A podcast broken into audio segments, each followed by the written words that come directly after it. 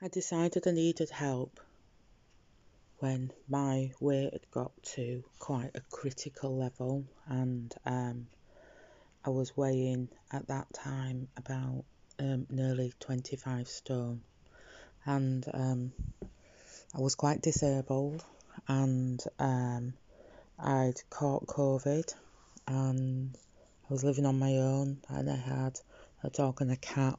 The dog wasn't being exercised properly and I'm an animal lover. And she was eight years old, and I was really, really, really struggling to even get up and let her out in the garden. You know, the garden um, full of feces and rubbish, and I was just really, really, really struggling with my mobility. Um, I was very depressed. I was in a lot of pain. I had fibromyalgia, and my the only thing that I got any kind of relief in was eating. I used to restrict for most of the day. I'd restrict for up to 12 hours, and then I would eat at night, and um, I would literally pass out eating, um, just like I guess somebody would on any other drug.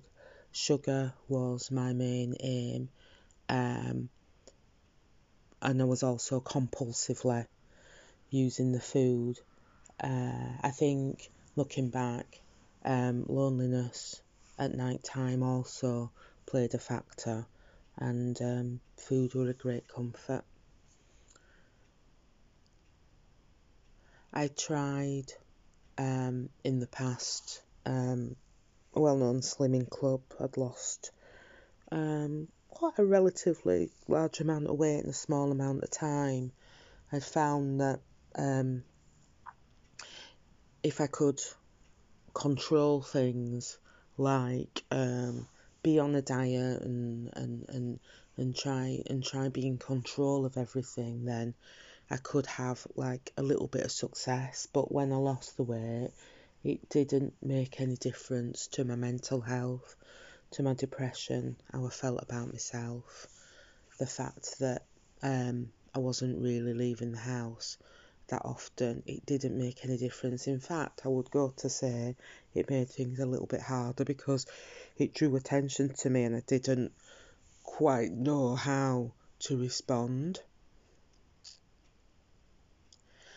I found out about 12 step program um, quite a long time ago, um, about probably nearly 20 years ago, over 20 years ago, um, my mum, who had a problem with drink um, for the best part of my life, had decided to do a 12 step program successfully and um, managed to get sober. Um, it still took me a long time to join the dots that that food was you know the same the same part of my brain the compulsivity the addiction the need for more and more was the exact same as what she'd been going through for most her life. My first meeting so um I'm what you call a Zoom baby, and my meetings were on Zoom. Um, I had a friend that lent me a book and um, I didn't really want to read the book and I didn't want to give him the book back and say that I'd read it so I decided to go on a meet and um, in a program and see what it was all about so um, I went online I found a meeting in I'm in UK and I found a meeting in Texas because you know I really believed that you know my ego was so big at the time that you know, I couldn't possibly let anybody know that that's what I was doing. The thought of, you know, being in a face to face meeting just like, you know, um, was for me really scary. So I decided that I'd go on the Zoom meeting and I wouldn't put my camera on and I'd just listen and, and then I'd, you know, I'd give my friend his book back and say thank you, it's not really for me. And um, I think within about 10 minutes, I turned my camera on. I wondered why everybody was saying the things that I were feeling. It felt like, you know, people could almost read my mind and, you know, the tears flowed and it dawned on me that I'd spent most of my life, you know, not wanting to form any kind of dependency like my mum had and, um, you know, I had to admit that I had a food addiction and that all the symptoms and, and all these things that people were saying and feeling is um, what I was feeling as well. So it felt, I felt really emotional, but overall, when somebody said, "You're welcome here," that that that acceptance is is what kept me, you know, is what kept me going, is what kept me reaching out is what kept me sharing my my deep, deepest darkest emotions and fears and you know the joys of recovery when I could go back and and say you know for for six hours for half a day for one meal I didn't have any sugar I didn't have any fat okay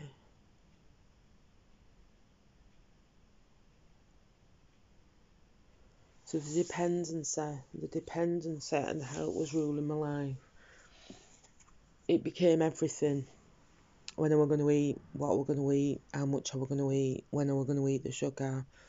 Um, from the minute I opened my eyes to the minute I went to bed, it was about food and, and, and sugar and feeling higher than I was really feeling, feeling higher and feeding that hole inside of me that were getting bigger and bigger, that were filled with all kinds of emotions and feelings and trauma that I'd stopped dealing with um, when my mum had died. Um, about 20 years ago, I started um, with um, a food addiction. Food was the only thing that I kind of had left um, that give me um, comfort. On and off throughout my life, I'd, I'd suffered with obesity, um, but I tended to have enough kind of enough kind of um, awareness about myself to see what I was doing, but I never thought that I had an addiction. Um, I thought that I had a dependency and that I would overeat and I would eat the wrong things and I would eat at the wrong time. But when it came to an actual psychological dependency to sugar and processed foods, that was something that that nobody, you know, I'd been to lots of doctors, I'd been offered bariatric surgery, nobody ever said, you know, not once, not one health professional ever said, you know, I think this is an addiction, a dependency. So I was shocked, you know, I was I was I was quite shocked and um, it was difficult to then come off something that uh, that I felt were helping because I was in shock I was in grief. I was really upset that I'd lost, you know, best part of 20 years trying to diet and negative self talk and ask myself why I didn't have any self will and, you know, hide behind things. So yeah, it, it was it was difficult to go into that much grief without without, you know, without sugar.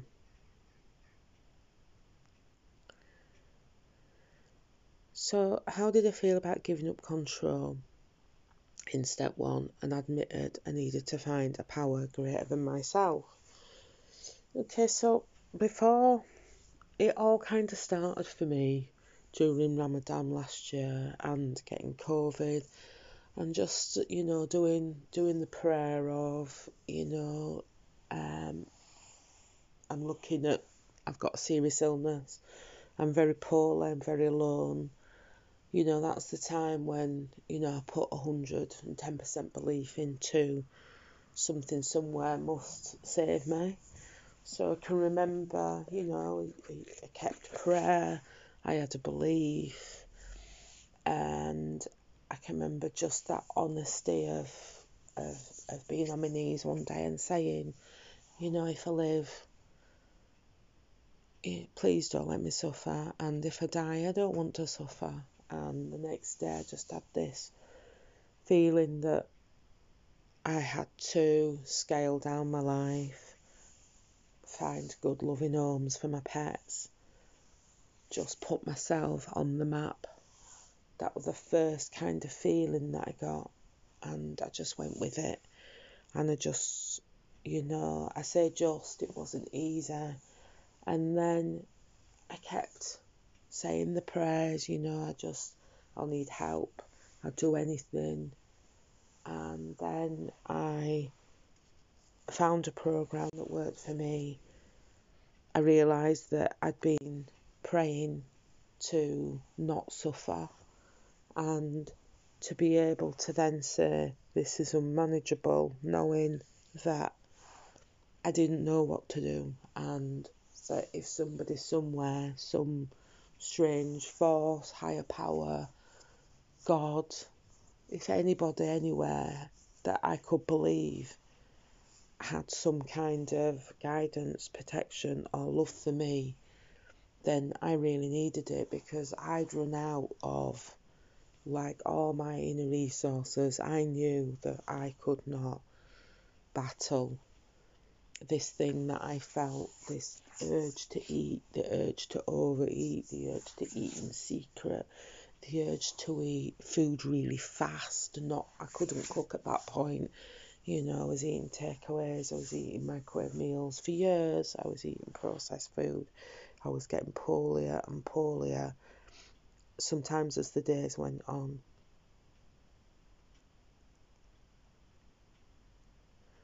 so I started to pray, I started to ask for help I started to continue through step one um, of, you know, admitting to myself and to my higher power that my life had become unmanageable. This urge to eat and keep eating was becoming unmanageable. There was nothing in my power that I could do anymore and I tried everything. At first, when I started to pray for abstinence and I started to really meditate on like the strength and the courage that I needed to face every meal three times a day, four hours apart, without fat and sugar. And I used to just have to pray for the fear and the anxiety I used to feel at the time to subside enough for me to be able to go to the supermarket, choose food that were food with no long list of ingredients, make the choices for three days ahead.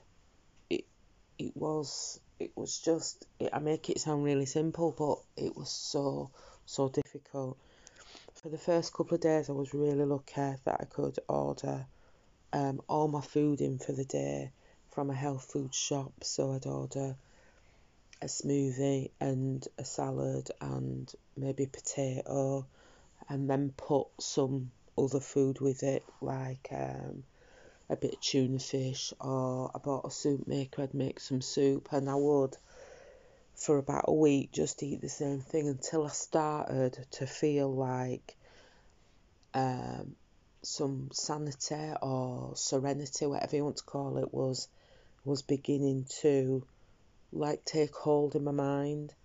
I can remember one occasion when I got really frightened. I kind of got lost in in in a, in a bit of a undesirable area, and I got really frightened and somehow I found a shop, you know. I just found the shop and I was all ready for buying chocolate and I just felt or heard or you know, I heard a voice say, You just get a drink of water, you just want to put something in your mouth. Because for 20 years I'd, I'd had I'd had this disease, this affliction, this addiction, and my muscle memory said, right, you are scared, this is what you do. So as I'm looking at the chocolate, I'm actually saying to the shopkeeper, have you got a bottle of water? I stood outside, I drank the water, I got some, you know, I managed to quell my fears. I got myself home. This is about 10 days into detoxing, and I got home and I knew that there were no going back then. I knew that the minute I hit a bump and that my fears had been released because I'd started to understand that, like, biggest part of my addiction or what I've heard in the rooms and what I've picked up is fear is is fear is a really big trigger for me. Fear triggers anxiety, triggers the only thing that that I had at that point was to eat myself into submission. So I got home and I thanked I thanked my higher power. I've not done that in a long time. I'd not actually said thank you, thank you for that guidance. And then it started that every day when I got up and every prayer I rolled the dice at God because I didn't know what to ask for. I just knew that I needed, you know, I needed a life.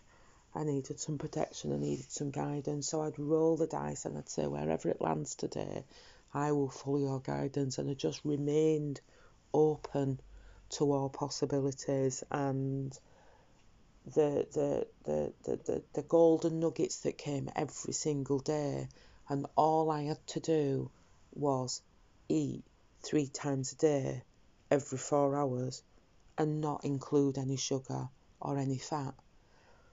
The way as just just kind of melted away, you know. Um, I used to hear a lot that the numbers didn't matter, the weight didn't matter. And I used to think, but how can that be?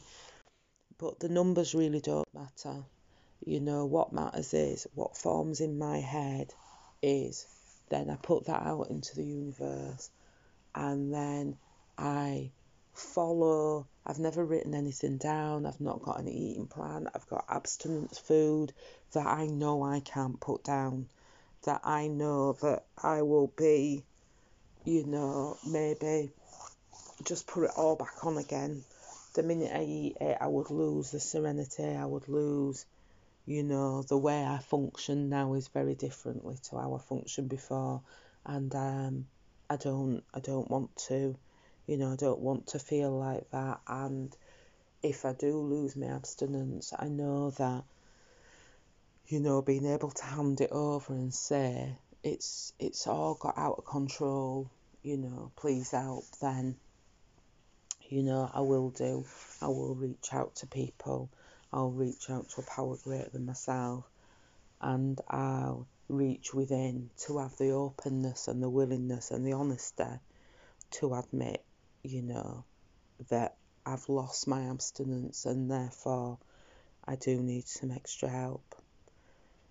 How has my life changed? Um, it's just incredible. Today, my life's absolutely incredible. Um, it's changed in every area my relationship with myself, with my finances, with my job. I've got hopes. Um, I really value myself. Um, in the seven months that I've, um, you know, since I did step one and admitted that you know things have become unmanageable. I've managed to lose six stone, and I food now is not it's not a driver. It's not the first thing I think about, and the last thing I think about. Um, uh, there's no grief around not eating sugar when other people do what other people do with their food. That's nothing to do with me. Um, I'm not obsessive. I don't think about. I'm not calorie counting. I don't write things down. Um, I think about recovery every day and what I can do today to make my recovery stronger. Today it's sharing my story. Tomorrow it might be something different. But yeah, it's um, it's incredible. It really is. Um, that's how my life's changed. What three biggest changes taking step one has done for me? The biggest changes, I guess, are self esteem, forgiving myself and forgiving others, and knowing that I'm not alone, knowing that I wasn't alone at step one is, I guess, the biggest change. Last question without taking step one, where did I think I would be in my life now? To be honest, seven months on, without taking step one, without admitting that things have become unmanageable, I don't know whether I'd still be alive. I couldn't maintain the weight that I was at, it was affecting every area of my life. I really struggled to work, I struggled to move around, I couldn't live by myself. Um, I was on all kinds of pain medication. I was hiding myself away. Um, it, you know, when I've heard the term it's a spiritual disease, I felt like I was a ghost in my own life, like I was alive but not seen, um, and definitely didn't have any kind of um, love or appreciation for myself. So I would be either not here, dead, or a living death. Um, so yeah, that's where I'd be now. Thanks for listening to my recording, and I hope it helps. And whatever I've said here, I hope resonates with you, and that you too come to believe in a power greater than yourself and find a program or a community or some kind of self belief to be able to Take your step one just like I did. Thank you.